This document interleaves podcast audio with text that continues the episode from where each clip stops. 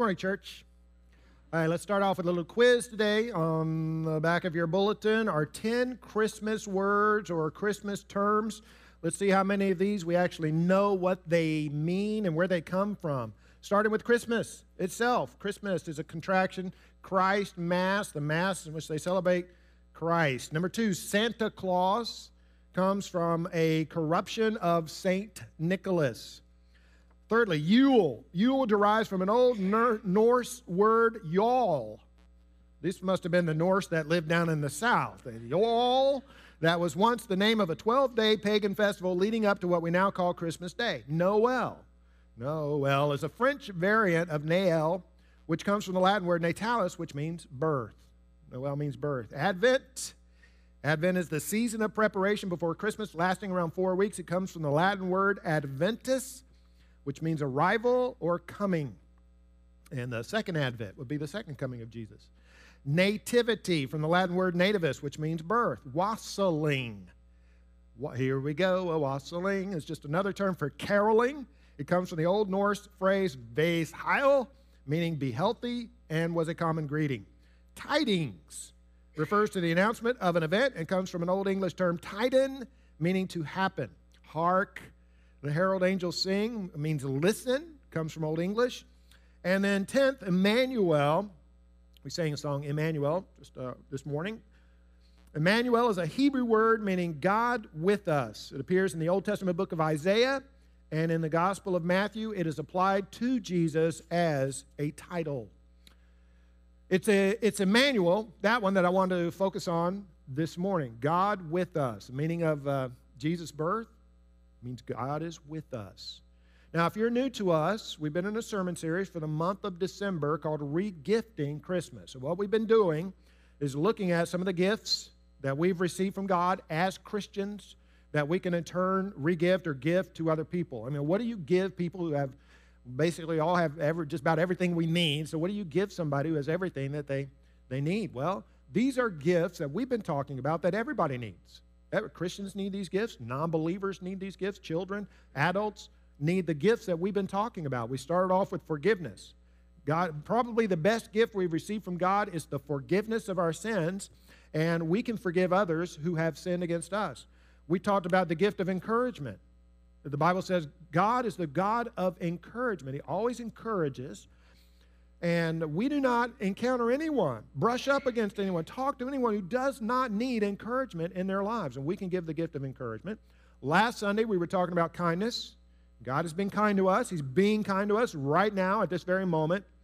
And his expectation is that we give kindness to others. So that brings us to today. And I want to zero in on this concept. This is really the most Christmassy one of all that Emmanuel means God is with us. When Jesus was incarnated, he was born, God was with us in a very special way. Now, you can't necessarily regift a baby. I'm not sure that would be legal or even desirable. But the, the concept of giving our presence, giving presents, not P R E S E N T S, but presents, P R E S E N C E, giving the gift of presence. What did it mean? What was God communicating with the presence of Jesus born as a baby. I want to look at, we could say a lot of things. We're going to look at three characteristics of Jesus' presence, starting with the fact it was his physical presence, a physical presence. John 1.14. John records, the Word became flesh and made his dwelling among us. So Jesus being born, he wasn't a, a phantom, he wasn't an illusion, it wasn't some kind of a metaphor. Jesus was actually God the Son, second part of the Godhead, who became flesh and was with us in a physical way. And so we can give the gift of our physical presence. Obviously, I do not mean that in an arrogant or a presumptuous way, like, here I am blessing you with my presence today. But it is a fact that our physical presence can be a blessing to other people. You know, think of some of the verses in the Bible that admonish us to show up and be present. I'll give you a sampling. Hebrews 10 25. Let us not neglect our meeting together, as some people do, but encourage one another. Matthew 25 36. Jesus said, I was in prison and you visited me. 2 John 12. I hope to visit you soon, talk with you face to face. James 1 27. Pure and undefiled religion in the sight of our God and Father is this to visit orphans and widows in their distress. Your physical presence means something. It's important. It can be a blessing here in the assembly. In our worship time, you being here means something to me. My being here means something to you, to each, for each other. If you invite a guest to come to church, you'd like there to be some other people there because the medium is the message and the presence of people communicates something. Among other things, that you know, the kingdom of God and God Himself is important enough for the people to carve time out of our busy schedules for some, maybe even their only day off, to come and gather together and have community and to worship God. So, our physical presence in the assembly. What about at a funeral? Know, when you go to a funeral, there's no substitute for physical presence. It's good to send a sympathy card and whatnot. But people don't go to funerals because they're entertaining. They go because they want to communicate to the loved ones I cared about your relative who passed away, and I love and I care about you. Remember Job in the Old Testament. In the space of a few days, he loses his health, his wealth, members of his family. He's grieving, he's sick, he's sitting on an ash heap, and three of his friends show up. I mean, just love shows up. Job 2:13. They didn't even say anything. Then they sat down on the ground with him for seven days and nights with no one speaking a word to him, for they saw that his pain was very great. Just being there. Family. Our family. When I was in college, we took a family living course, and the instructor introduced this phrase You've got to be where the being is. He said, you, It's an old country phrase. You've got to be where the being is. What does that mean? Well, it means in our families, there come times, maybe it's a, a play or a recital or a big ball game or something, where there's no substitute for being. That's where the being is. And we need to be there to communicate that we care and that we love. This person is important in our lives. And even beyond that, beyond the special times, just in our regular day in, day out family living, being present with each other, being present in our families is important. That's not always possible. I mean, we go through cycles in life, and sometimes our, our, jobs may take us away. I know in the military, you can have like six months deployments. Lived in Norfolk, it's a Navy town. People will go out for six months, they're gone from their families. Can't help that. Sometimes there's a divorce, or separation, or some other circumstances that may prevent us from being always physically present the way we want to, but we recognize that's the ideal and we do the best we can under the circumstances and the circumstances we find ourselves was reading about an, an elderly man who uh, every year in the springtime he would, he would plant a tomato garden, but he'd gotten to the age where he couldn't hardly do it anymore. And his son, Vinny, used to help him, but Vinny had broken the law and wound up in jail and wasn't around to help him anymore. And so uh, his dad wrote Vinny a letter. He said, Dear Vincent, I'm feeling pretty sad because it looks like I won't be able to plant my tomato garden this year. I'm, I'm just getting too old to be digging up a garden plot. I know if you were here, my troubles would be over. I know you would be happy to dig the plot for me like in the old days.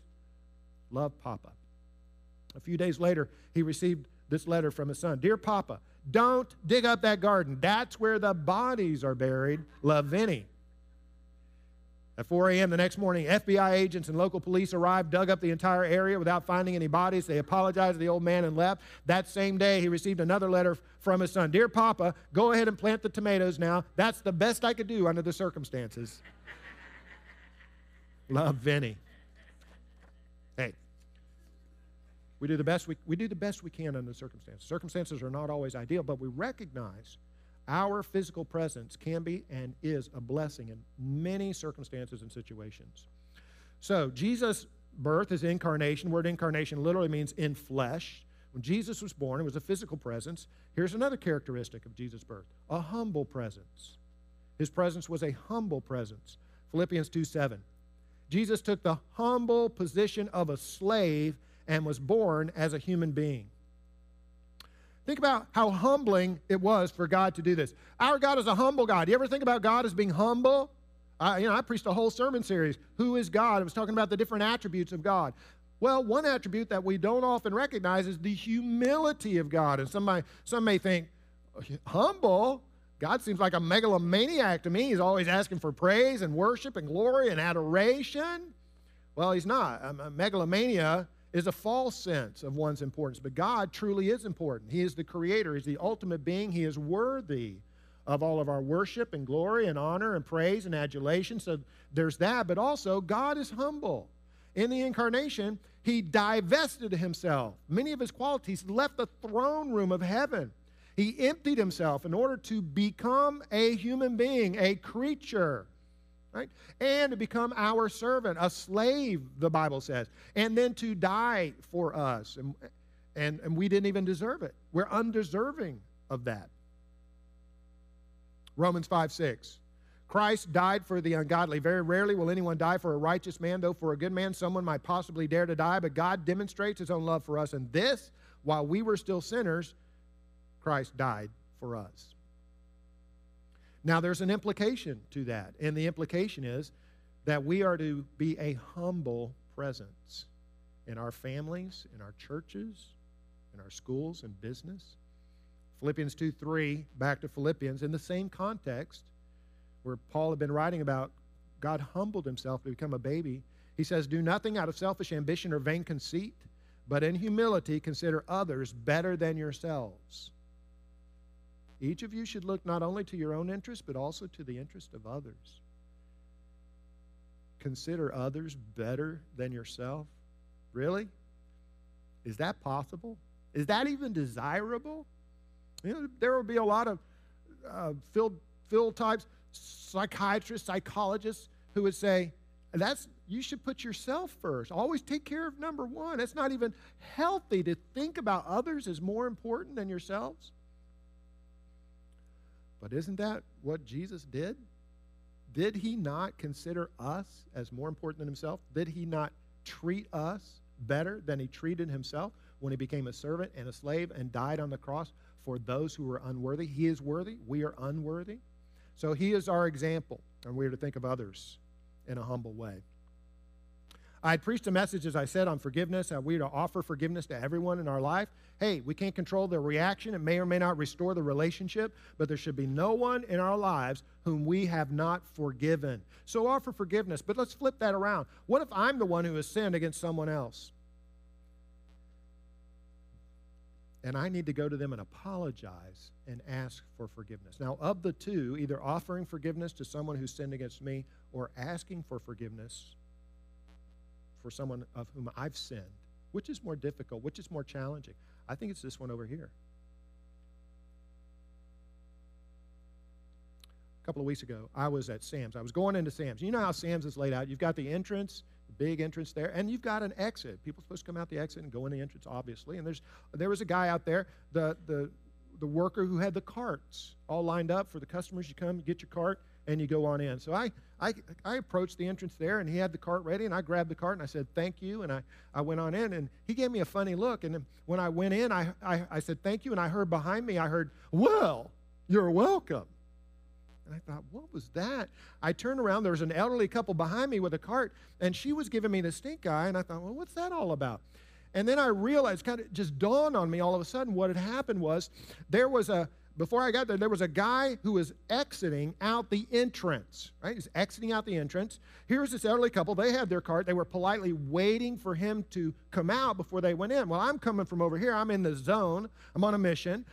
I didn't see all that that was going on. I just, the guy left and I saw the opening and I went in there, grabbed my cart, and headed on in. So, in effect, I had kind of butted in front of this couple. So, when I said thank you to the, the worker guy, he gave me a funny look. And then they heard me say thank you, this couple behind me, and she said, Well, you're welcome. So, you know, obviously, what's, what's, the, what's the next, what's the proper thing to do now at this point? Obviously, is to apologize. I, I think I butted in line in front of you. I'm sorry, it was an accident. That's, that's obviously the thing to do, but I didn't want to do that. did not want to do that. I did it. And it's like I had the proverbial, the devil over here and the angel over here on my shoulder, and the angel saying, Steve, you need to apologize to that couple back there because you were rude. You didn't mean to, but you were rude. Now here's the devil over here, and the devil is saying, No, Steve, it wasn't really your fault. It was the guy who was coming out you know, he was exiting out the entrance. It's really his fault. And it was an accident. You didn't mean to do anything. And by the way, the, that lady back there was sarcastic, and that was unnecessary. That's totally unnecessary. She kind of hurt, hurt my feelings. And I'll probably never see them. I don't know them. I'll never see them again. So I'll just pray they don't come to church, and I'll never see them again. It won't make any difference. It, won't make, it can't make any difference. Now, for some of you, that's no dilemma at all. You would not, you would not have had that, that conversation. You would just turn around and apologize because you don't struggle with pride. You may struggle with something else, but I struggle a little bit with pride. And I really did not want to humble myself and apologize. Well, if we're going to be like Christ, we should. Now, let's go on to the next point. no, I know. You're wondering what I did. Okay, so uh, the angel won, and I apologize, invited them to church. I don't think they're coming to church, but Jesus said, anyone who becomes as humble as this little child is the greatest in the kingdom of heaven. And who's the, who's the best example of that? Jesus, who humbled himself. He was as humble as a little child. He's washing the disciples' feet. He's cooking breakfast and meals for his disciples. He's taking care of their needs, and he's going to the cross to take care of our greatest need. Jesus humbled himself, and the Bible says God has exalted Jesus. He is at the right hand of God. He is the greatest in the kingdom of heaven. You know, and that's our example. So we are, we are in our family as a humble presence. We're in our church as a humble presence. That's the kind of a presence that's a blessing. Not just not just being present. There are some people be a blessing if they, you know, they light up the room when they leave the room. We want to be the kind of person who is a blessing because not only are we physically present, but we're humble. We're amongst them as one who serves and takes care of needs, humbles ourselves.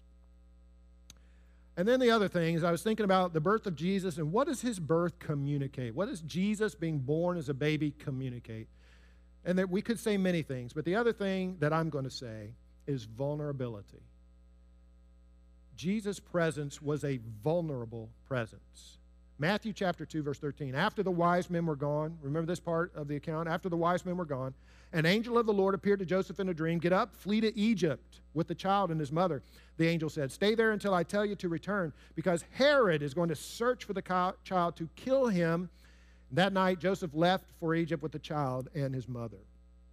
So, Jesus obviously is vulnerable right here. Herod is trying to kill him. And when I say vulnerable, a large part of what I mean is Jesus at this point becomes dependent. He is dependent on Joseph and Mary to save his life. He's dependent on them for all of his needs. They've got to protect him from Herod, which they did. But even if there had been no Herod, you know, just being born a human baby in that time, you know, the mortality rate was as, much as 50%, 20% to 50% of babies in the ancient world never made it to their first year of life. He's vulnerable, he is dependent. And we are here as, and we are vulnerable as well. I think nobody communicates this idea of Jesus' vulnerability quite as well as Max Lucado in his book, God Came Near. Let me, it's kind of a long quote, but hang with me on a quote from his book. Heaven opened herself and placed her most precious one in a human womb. The omnipotent, in one instant, made himself breakable. He who had been spirit became pierceable. He who was larger than the universe became an embryo, and he who sustains the world with a word chose to be dependent upon the nourishment of a young girl. God as a fetus.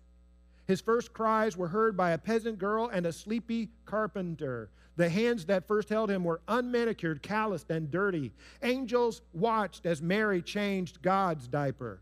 The universe watched with wonder as the Almighty learned to walk. Children played in the street with him. For 33 years, he would feel everything you and I have ever felt. He felt weak. He grew weary. He got colds and had body odor. His feelings got hurt. His feet got tired. His head ached. To think of Jesus in this light almost seems irreverent.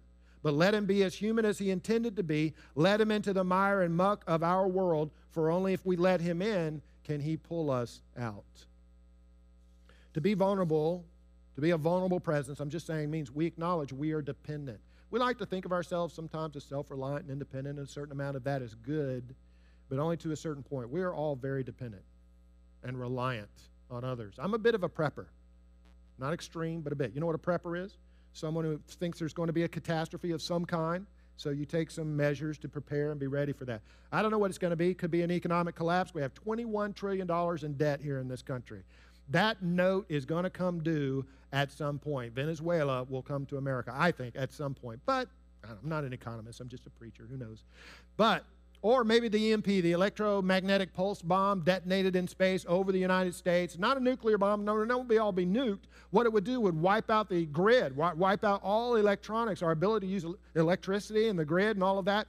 A congressional there was a congressional committee that studied this. Very possible. This would be not too hard to pull off. They said in the event of an EMP that knocked out our grid, that the food in the grocery stores, you know, the trucks stop rolling, the food trucks, the food in the grocery stores is gone in three days. The stores that the United States has in warehouses all over the country will begin to spoil within 30 days. And within one year, there would be 90% casualties in the country. Within one year, 90% of the population would die from starvation, from disease, from societal collapse. So, in my house, I'm not supposed to tell you this, but I've got you know non-perishable food stored up for about 30 days. I have the life straws that filter the water. I can stick that thing in my toilet and drink it. It'll filter it right out. Anywhere I can find a body of water, you know, I can drink. I got the life straws. They got some other preparations.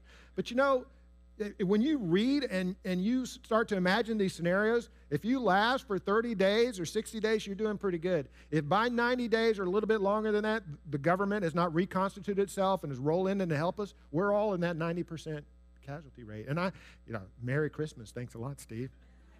I do not say that to be depressing or to scare anyone. I mean, who knows? I say that to emphasize this point. My point right here is vulnerability and, and dependence. We are dependent. Let's face it, we are, depend- we are in a society where we are dependent upon one another. We are dependent upon our neighbors. We are dependent to a certain extent on government services. We're dependent upon a centralized food distribution system. We are so not self reliant and dependent, even the most prepared among us. And in a spiritual sense, we are dependent on God. Here's what Jesus said to a church, and to a church in Revelation 17. He said, You say I'm rich, I have everything I want, I don't need a thing. Well, you don't realize that you are wretched and miserable and poor and blind and naked. I advise you to buy gold from me that's been purified by the fire, and then you will be rich. And buy white garments from me so that you will not be shamed by your nakedness, and ointment for your eyes so you'll be able to see. I'm just saying, let's be a presence that says, I am what I am because of the grace of God. That's what Paul said. I'm, I'm here by the grace of God. It is God who sustains me. It is God that I depend upon. I mean, I work hard. Yes, we all work hard. It's God, the Bible says, who gives us the ability to work and provides us for our resources. We are dependent spiritually on a church family. SBNR, you know what the SBNRs are? Spiritual but not religious. That's a big thing now. Oh, I'm spiritual but not religious, which means basically I reject organized religion and reject the church. Hey, that's great, except for one thing. Jesus created the church, Jesus instituted the church, and we all need a church family. Now, most of you are in a church family. God bless you. If you're not, hopefully you're looking for one. Jesus told about the shepherd who had 100 sheep. One wandered away. He left the 99 because they're okay. There's safety in numbers, and he went looking for that one because that one is vulnerable. You cannot be spiritually what God wants you to be and intends for you to be apart from a church family. For those of us who are already part of one, for most of us it's this one, be all in. All in. All in for the worship services, all in in a life group, all in and have a, a ministry and a service that we perform, 100% in. What does Emmanuel mean? Not God with me, although He is with me, God with us. God with us. Uh, let me close with this statement by Gary Johnson. Gary Johnson writes God the Father is spirit, He is without skin. Jesus is God with skin on. And the Holy Spirit is God in our skin. Emmanuel, God is with us in so many ways. Our Father in heaven, we want to remember at this time of year the account, not the story, it's not once upon a time, the account of what happened. God the Son, born as a human baby. You came to be present with us in order to accomplish your work, your important work on the cross, so we could indeed be blessed by your presence and be in your presence. We remember today to, to regift that, to pass a presence on that is physical and that is humble and that is dependable. In Jesus' name we pray. Amen.